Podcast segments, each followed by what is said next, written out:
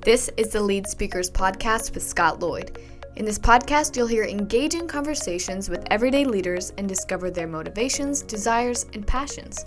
Most importantly, hear practical applications and advice for becoming the leader that you've always wanted to be. Welcome to Lead Speakers. Welcome, friends and family, to this edition of Lead Speakers with Scott Lloyd. And I'm so glad that you're able to join me today. I'm thrilled to have my friend Malik Blade, and he is the author of the book Whole Brother. Uh, Malik, how are you, my friend? I'm good. It really is an important, important subject. And um, can you just kind of give us uh, the reason why you felt inspired to write this book? Because there, there is this misconception, I think, especially uh, in the white community, that uh, when we talk about black fathers, when we talk about black families, um, that they are in trouble, maybe in, in, a, in a way that white families aren't. Um, but I know that you've done a lot of research into Black fatherhood and the Black family specifically. So, talk a little bit about your inspiration in writing this particular book. Yeah, so I'll say that I think that there are a lot of notions out there about Black families and Black men and fatherhood and so on and so forth. And it's a it's a tense thing to discuss, and I'm glad that uh, us being friends we can have this conversation but and many times uh, you'll see on the back of the book, I talk about uh, black people don't have a space a lot of times to have community discussion about ways that we can better ourselves because a lot of times political pundits will then use those things against us to, to feed stereotypes. So first, I'll start with the idea of fatherlessness. Uh, some will say, well, that's just a myth. It's not real. It doesn't happen. Uh, and while I think it is too much or going too far to say that all black fathers are absent.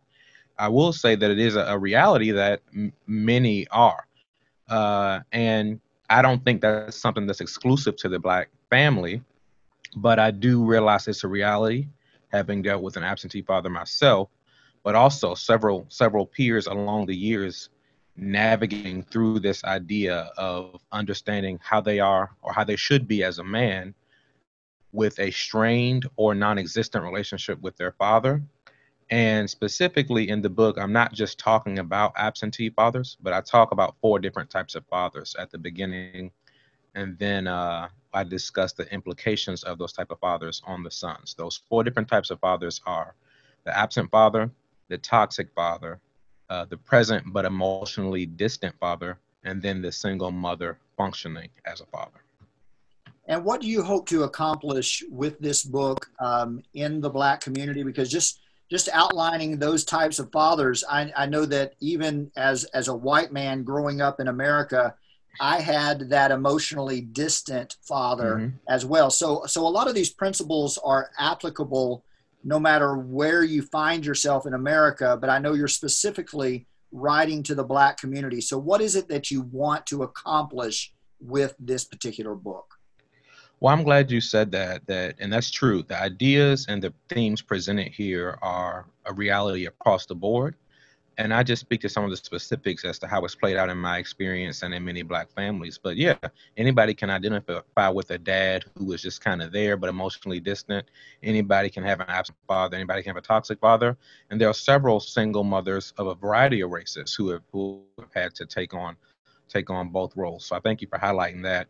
But my goal ultimately is to establish a new norm for us, uh, hopefully, generally speaking, as all men, but starting with the Black community, uh, new norms on how we view masculinity and manhood. Because I think that's ultimately what we're dealing with here is what does it mean to be a man? And as far as the myths that I'm addressing, they are myths that men tend to believe that end up hindering relationships. So my goal is to establish a new norm on how we view manhood. And I think that's excellent. You write early on in the book what weighs heavily uh, on me is that the norm for us as black men is to live and die without unpacking or understanding how we are personally affected by what our fathers did or did not do. And I think that's mm-hmm. that's a powerful, powerful statement because I think sometimes, especially as white Americans, if we look at what's happening in America today, uh, you hear this kind of rhetoric uh, among white Americans all the time that, you know, why are these black men behaving this way? Why are uh, uh black people acting out in this way? And so mm-hmm. sometimes mm-hmm. in the white community, you have this concept well, these are individual and isolated incidences. But I know one of the values in the black community that you point out here is that no, this is connected. This is a larger community that is uh, being impacted. So it's fathers that are impacting sons, that are impacting grandsons uh, for generations. And in particular, if you look at the American context uh, with our uh, unfortunate history when it comes to relationships with the Black community, this is something that is um, connected to all of our history. You want to talk a little bit about that? Yeah. So I think that, like we said before, in many cases, I think black men are misunderstood. You know, you and I spent some time together working at this, the same university. And something I noticed there in, in a variety of contexts you know, we had student athletes. A lot of our athletes were African American men and me working in the in the dean's office having to do with discipline some of the issues that came up were black men that were having infractions. So i'm dealing with the tension of having to play interpreter for both sides of this. I think in many cases some of the young men that came through my office and, and in other contexts depending on who's looking at them one could label them a thug one could label them a, a bad guy or a bad hombre, as our president would say. But I think that that uh, uh, sometimes those things are misunderstood. Obviously, thugs do exist, right? But I do think when you're having this discussion of masculinity and how we present ourselves, I had to play the role of interpreter and understanding some of the emotions that are at play. Uh, there, I know exists in some cultures because Black people aren't monolithic, but I do think this does exist within our culture this idea that men have to hide their emotions. And it's a, it's an idea that's more of a protection protectionary tactic or protective tactic. And while i know that when i see that and i know this doesn't mean this is a bad person but this person doesn't feel safe so they're hiding their emotions. They're being emotionally distant to protect themselves. Others might see that as oh this is a bad guy that's not complying uh, not listening, not willing to work with me. So I think it's. I'm glad that we're having this conversation, and I'm glad that I've had quite a few other uh, white friends reach out and say, "Hey, you know, I'm getting the book too. I know it's not for me, but I'm going to get it." And it's like, well, yeah, I mean, go ahead. And, I mean, you can buy a book. You know, I'm not turning away any uh, book purchases, but I think the conversation is important for people outside of our culture too to better understand what's going on, so that those assumptions don't happen and we don't see things like a like a George Floyd or uh, the gentleman in Atlanta. I believe his name was Rayshawn. Uh, you know, I think some of those things have to do with just not understanding how how black men work. Yeah, and I think that is so critical and so important, especially at this time where we're having this national conversation about law enforcement and how mm-hmm. they deal with young black men in particular. Um, and so you brought up the the incident that happened uh, the other night with the the man in Atlanta that that lost his life. He was he was in the Wendy's drive-through there. And if you watch some of that video, what is interesting to me is that the man was uh, cooperative. Uh, he mm-hmm. was willing to engage with the police officers up until the moment um, that they said they were going to arrest him. And if you do some research into his backstory, he was on probation, so he was caught up in this system as as many people get caught up in, and and and that contributed to the way that he responded to the police officers. And unfortunately, it lost uh, for him. It, it, ended in the loss of his life. Um, so imagine, right? Imagine if those white police officers could have better understood his context. Um, and, and of course, I have strong opinions about this. I, I don't believe that it was, from what I've seen, I, I don't believe that it was a justified shooting. Uh, it, it, makes me very uncomfortable to know that a man that was running away that had to be awakened twice as he was sitting in a car waiting to get a cheeseburger was lost his life.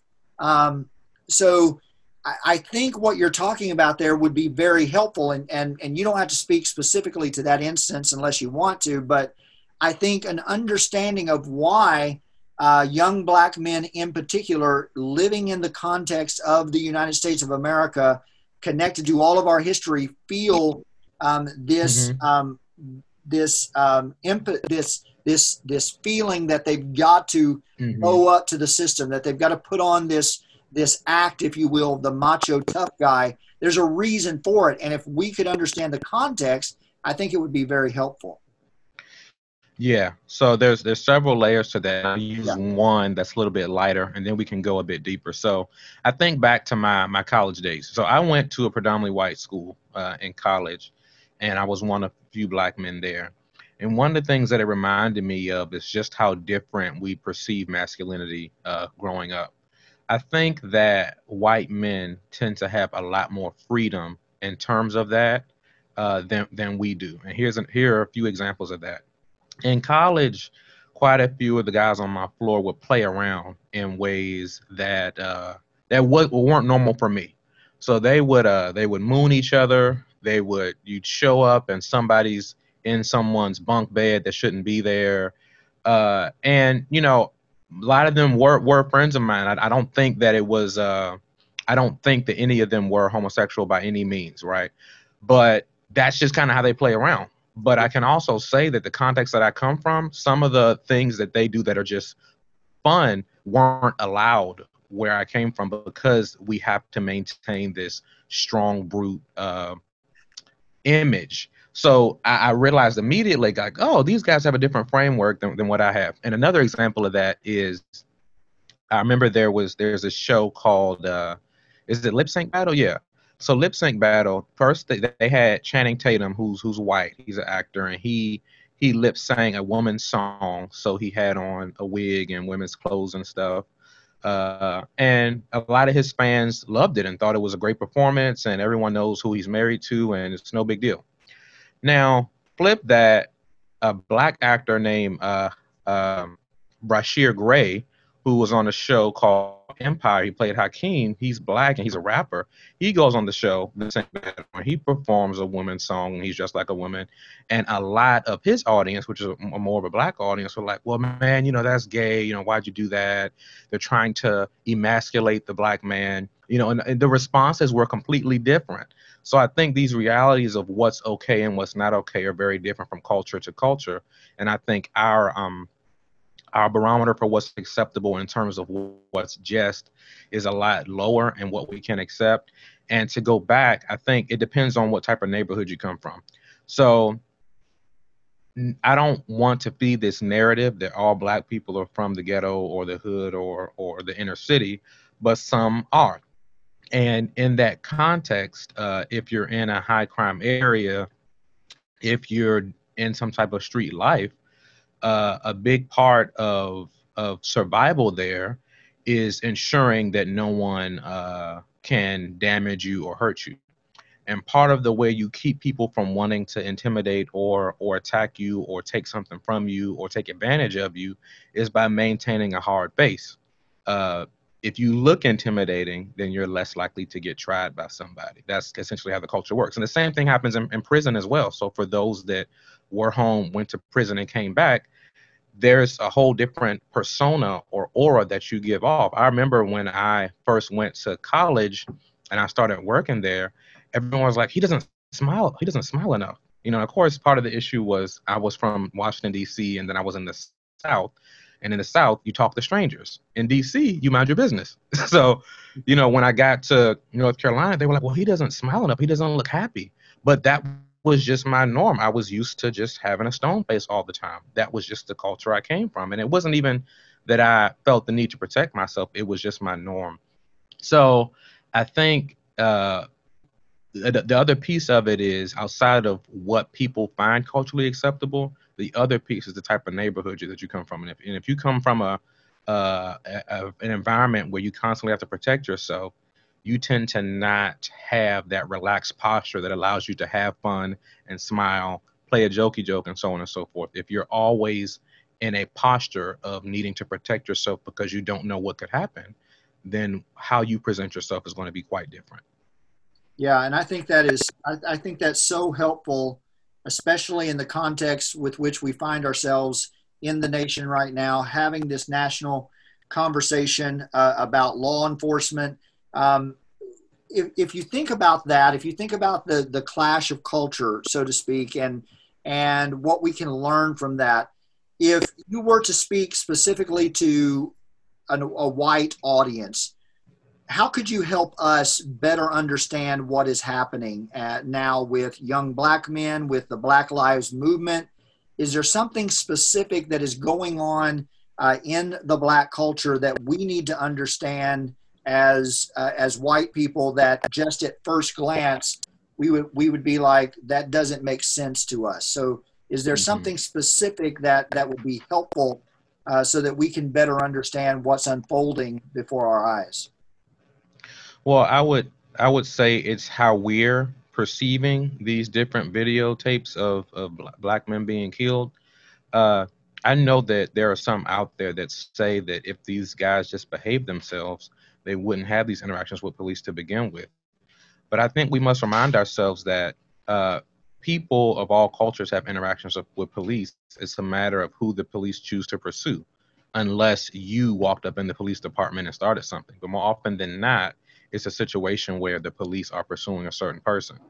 So first, you have to deal with the fact that uh, that as the police are pursuing an individual, how you respond to the police will be different based on what your experience has been.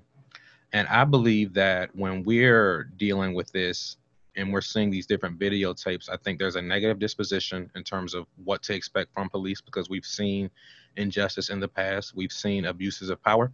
And then in terms of these videotapes that are coming out, I think the perception on our end, and I don't think others are realizing this, it's not that we want criminals to just get away because they're black. That's not what's going on. It is that the infractions that they're being approached for are not things that someone should be dying for.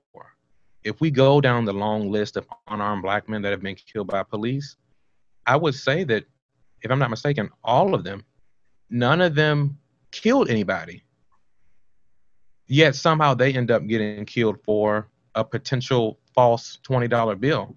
So, from our perspective, it is look it is an issue of police, those in power, looking at looking at us as disposable and feeling free to just rid the world of another black thug or assuming or whatever they the case may be, that we're just disposable. Because I think unfortunately, if you switch the roles and you made the people being killed an elderly white woman, all of a sudden our perception would change. So but it shouldn't matter the age or race or gender of the person. It should just be humans shouldn't be treated this way.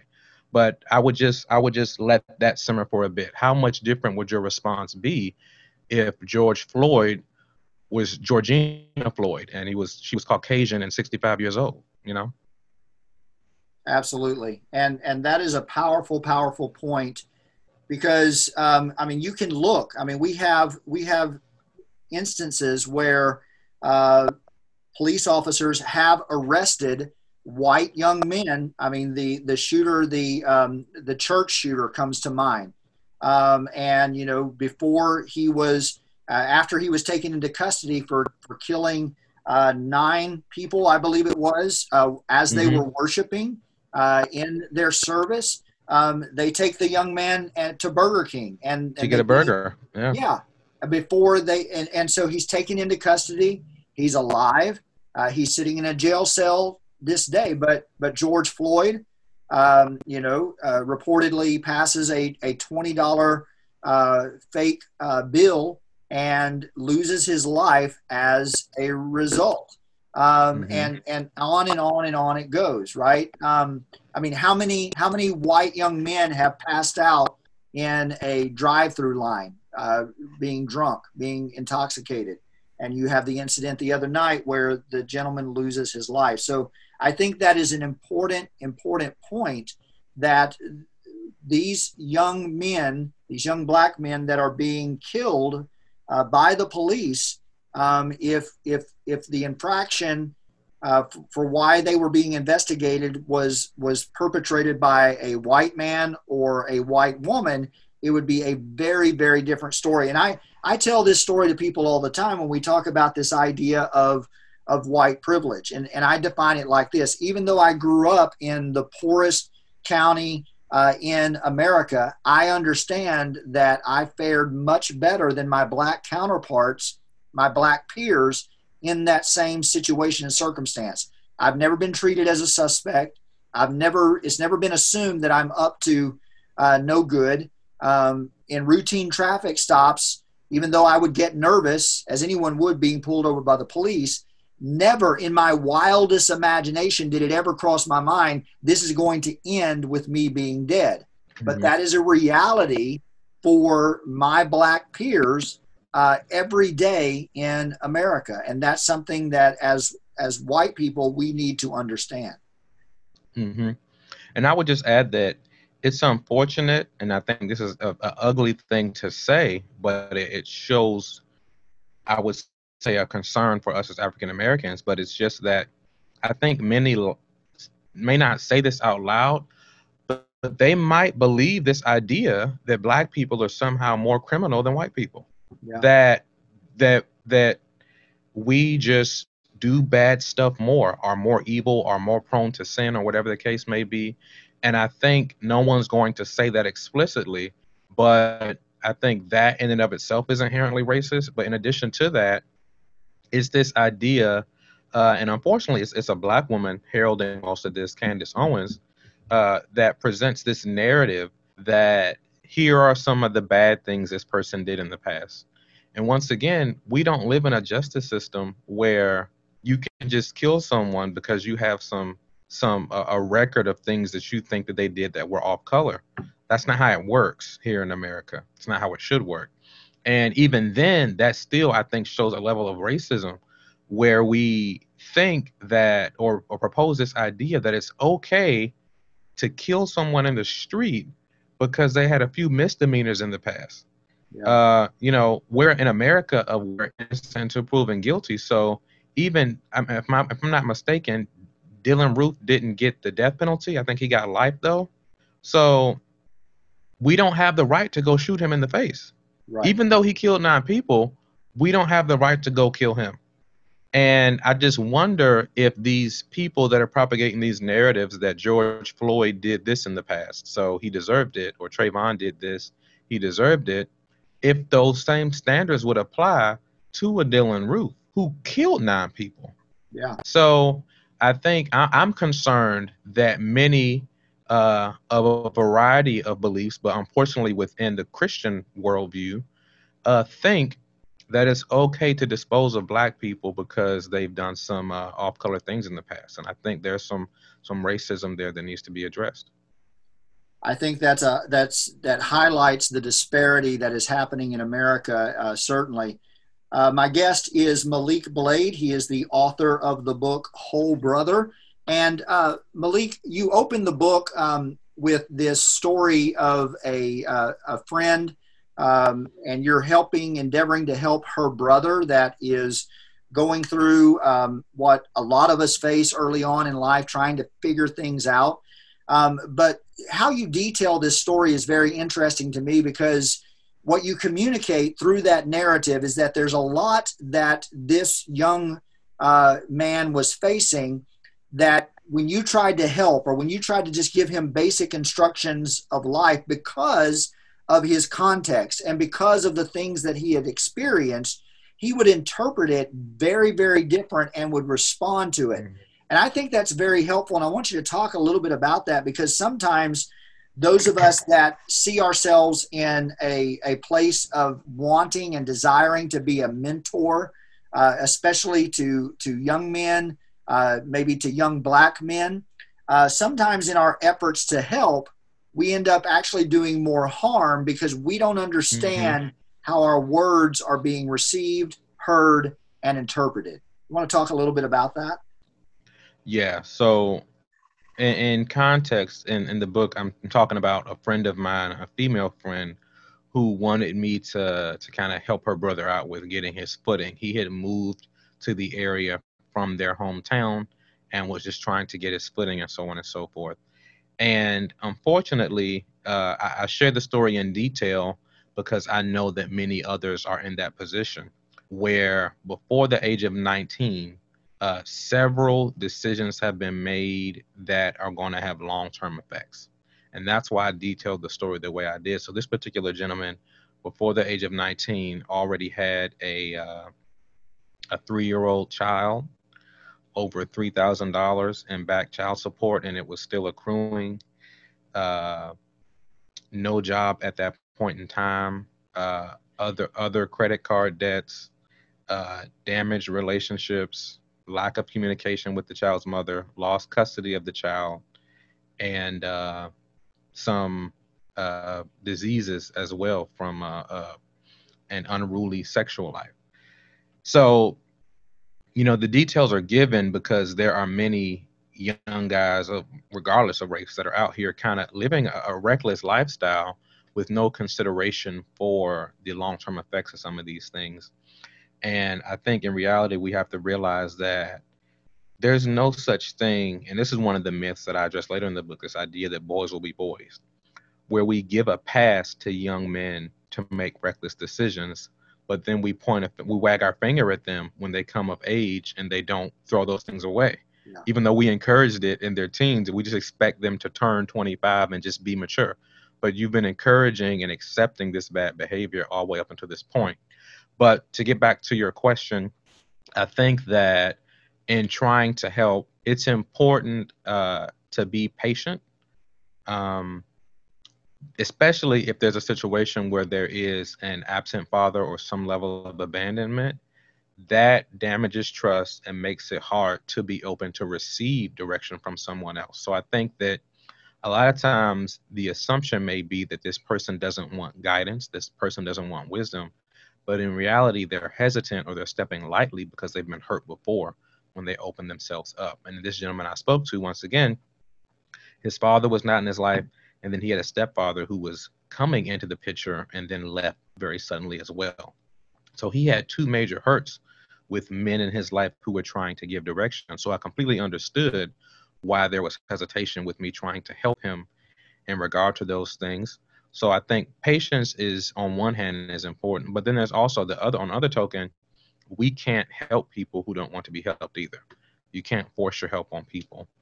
And uh, a third layer to this that I think is is, is very specific, uh, since we're talking about white versus black and the interracial understanding, is uh, what I found is that in many cases there are well-meaning white people who want to have relationships with black people specifically black men.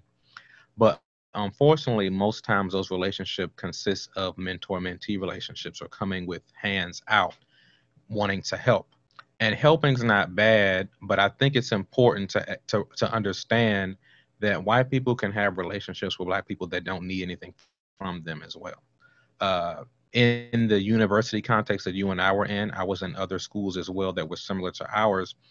There was this constant theme I saw of white families coming to the rescue of of the black boy who who was missing this or missing that. And while they were well intentioned, I do think that set a tone for them, or it fed the narrative that all black people are poor, looking for a handout. Right. And that's not necessarily the case. Uh, so, you know, my, my friend Bryan Loritts says that, um, you know, while helping is good, white people be sure to have some black friends that have a higher credit score than you. And those are some of us that we do exist. So, you know, let's let's balance it out and recognize that not everybody is in that position. Yes, that compassion is great, but there are people out here uh, of a different race than you, minorities, who can be your peer and who you can also learn from. And there's one last thing I'll add because I know we uh, have uh, ears coming from a Christian space where there is this emphasis on international missions and serving serving people in other countries with the, the gospel message. Another concern that I, I would add in terms of how majority culture is viewing minorities is that I've seen many go on these missions trips to to share the good news with people in different countries and they come back and they say, Man, I, I went there hoping to help those people, and I was so shocked when I realized that they were blessing me. And that shows this, uh, I would say, paternal view of people where you couldn't, ex- how could these poor brown people possibly offer something to me? You know, and I think no once when people say that, they're not realizing that that's a loaded statement, but uh, we have to check our privilege and check how we're viewing other people. That's part, I think, American culture, but I also think it's racial too, where there's this perception that the brown people, once again, are always in need and don't have anything to offer. When in actuality, uh, I think we all can benefit in learning things from each other. And skin color doesn't denote character. Uh, lightness or darkness isn't going to determine how a person behaves. There's no correlation at all. Your behavior is is is influenced by your uh, the culture that you're in, the people that you listen to, the things that you consume, and your morals. And we need to divorce ourselves from this idea uh, this idea that skin certain skin colors correlate to certain behaviors. I think that's so well said and so very helpful and illustrative of even a, um, a lesson that I had to learn again this week. Um, you know, because as, as informed as I consider myself, right, about these particular issues, even in my writing, it, it still comes out, you know, and, and even in some of the things that I say. Um, for instance, I, I, wrote this blog piece this week uh, uh, talking to my childhood friend. Uh, basically, it was a flow of consciousness. But as, as several people pointed out, and rightly so, if you read that from a certain perspective, it still comes across as I'm decentering him uh, and I'm really talking about myself. So it's very easy to come across with this paternal uh, white savior mentality. And if you think about our culture, it's reinforced by movies, Think about The Blind Side, right? Uh, Big mm-hmm. Mike, the Sandra Bullock movie, where you know the the white family comes in and helps the underprivileged uh, black young man. He becomes a, a, a football star based upon a true story, but nevertheless, the way that that story is told over and over again reinforces this idea that white people are good, white people are virtuous, that they're the savior, and everyone else just needs help. Mm-hmm. Right. Yeah, and I think we need to get away from that idea, not just because it, it's it's damaging to the people that they're looking at that way, but I think we don't study enough how that's damaging to white people to have that mindset uh, because it robs you of the opportunity to go into spaces and be vulnerable and not be the savior. So as humans, we have highs and lows where we are the one offering help, but situations where we are in need of help as well uh, emotionally, financially, whatever the case may be. So I, I would I would just add that that I, I, just as I want for Black people, I would want white people as well to be able to express the breadth of uh, experiences that exist and not always feel the need to play that role.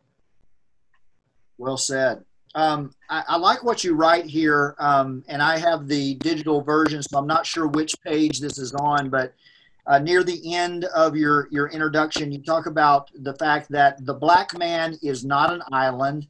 He is not a monolith standing alone. His actions help and hurt those he loves.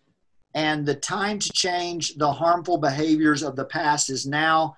And then a few paragraphs before that, you write, one man with a renewed perspective can turn the tide of his family well into the future one family can turn the tide of a neighborhood. One neighborhood can change a city, and a city can change a nation. And uh, mm-hmm. we find ourselves right in the middle of a monumental change, hopefully, that will come uh, to our nation. And I think those words that you write there are so profound and so important as, as we consider where we're at um, as a nation. And so when you look at the black man who is not an island, he's not a monolith, but his actions and his uh, choices have implications for so many people.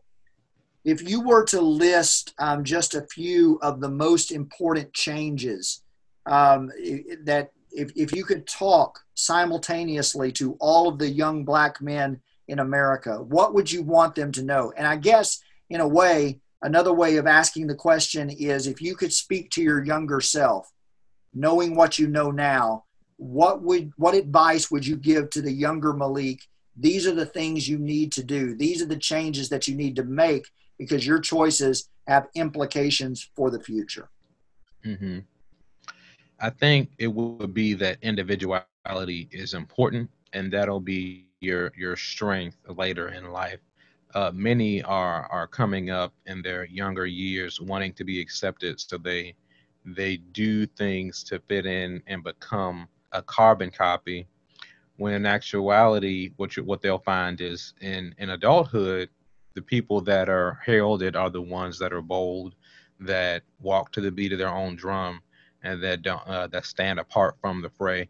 So I think that individuality is important, and that's across any race. And then even more specifically, it's this idea of I think we are either indirectly or directly influenced on how we should be as men. So either we're raised by our dad and say this is the approach to take, and as we get older, we can keep the things that he taught us and throw away the things that we don't want to use anymore. That's direct, or there's indirect, where we, whether we know it or not, are modeling ourselves after images we see in media, in music videos, in movies, in the news, or in the White House. And then we begin to take those things as well. That's what a real man looks like. And we may not have a conscious moment where we say that, but we begin to pick up habits from people that we think are admirable. And I think it's important to, to not do that because what what people in the media are doing might work in their context, but it may not be transferable for yours. And you don't want to become a sum total of, of people who ultimately don't know you or have your best interests at heart. So it's important to be very strategic about who your influences are, uh, pick up the things that work for you, and uh, lastly, I would say it's it's important, um, I, and that's that's the end of I guess me answering that for speaking to my former self. But I would also add for for all of us listening now, I think um, it's important for us to start fresh in terms of how we view manhood and masculinity. I think a lot of the previous ideas were based in patriarchy, uh, incomplete thoughts, well meaning ideas that were incomplete. Uh, and a lot of ideas we created were made independent of women. So while we've decided that certain things make a man a man's man, well, what about a woman's man? You know, what about us? Uh, what traits are we developing uh, that are pleasing, acceptable, and that still respect women? So I think it's important for us to get to a space where we redefine manhood with our new level of wokeness or knowledge. And that doesn't mean throw away all the values and morals, but it does mean that we've been misdirected in many ways. And I think uh, there are situations where you can remedy, put a band aid on it, and it'll get better. But there are other situations where I think you just need to tear it all down and start from scratch. Very good. The name of the book is Whole Brother uh, Malik Blade is my guest. We've got just a few minutes left, Malik, uh, for this podcast, and really appreciate you and appreciate your work. I want you to talk a little bit about um, your experiences, maybe growing up. You, you touch on this a little bit in the book, and and how that lended itself to to what came out on the page. Sure. So I I had a, a unique experience because I was born in Southeast Washington, D.C. So some would call that the the inner city. And then I had the opportunity to uh, attend private school. And then shortly after high school, I had a, a good paying job for a, a, recent high school grad. Then I got a full ride to college, moved to the South, uh, did two degrees, bachelor's and master's, then I go to work for a university in Oklahoma as an as a as a dean, and, uh, then California, and then launching a, a nonprofit that uh, gives men nationwide access to mental health services. That's the Whole Brother Mission, uh, which produced this book. So I had a unique experience um, from what one what what one would consider a uh, one social economic status to another in a relatively short period of time. I still haven't haven't hit 30 yet. So I had a I've had a unique experience even before three decades in. And I think that I understand a variety because of those experiences, I understand a variety of contexts. So even though I come from a certain area, because of how I speak now and where I've been and things I've done, I won't get labeled uh, the thug type as some do other men where I came from. But because I also had that experience, I am not the person that has now found myself in a new context and now wants to divorce myself from it. I still see the image of God, the giftedness in the environments that I came from. And that's why I'm intentional about going back and uh, sowing seeds and developing those areas. And I, it is my hope that as a, as a country, we would begin to see the value uh, in the communities that I've been in, the community that I came from, independent of their ventures and successes and achievements. I don't think that someone should have to accomplish the things that I have to be perceived as valuable or worth listening to. So I'm hoping we get to a point where you don't have to uh, be successful for your Black Life to Matter. Very good. Uh, tell us a little bit about the Whole Brother mission and what you're doing now and uh, what you hope to accomplish.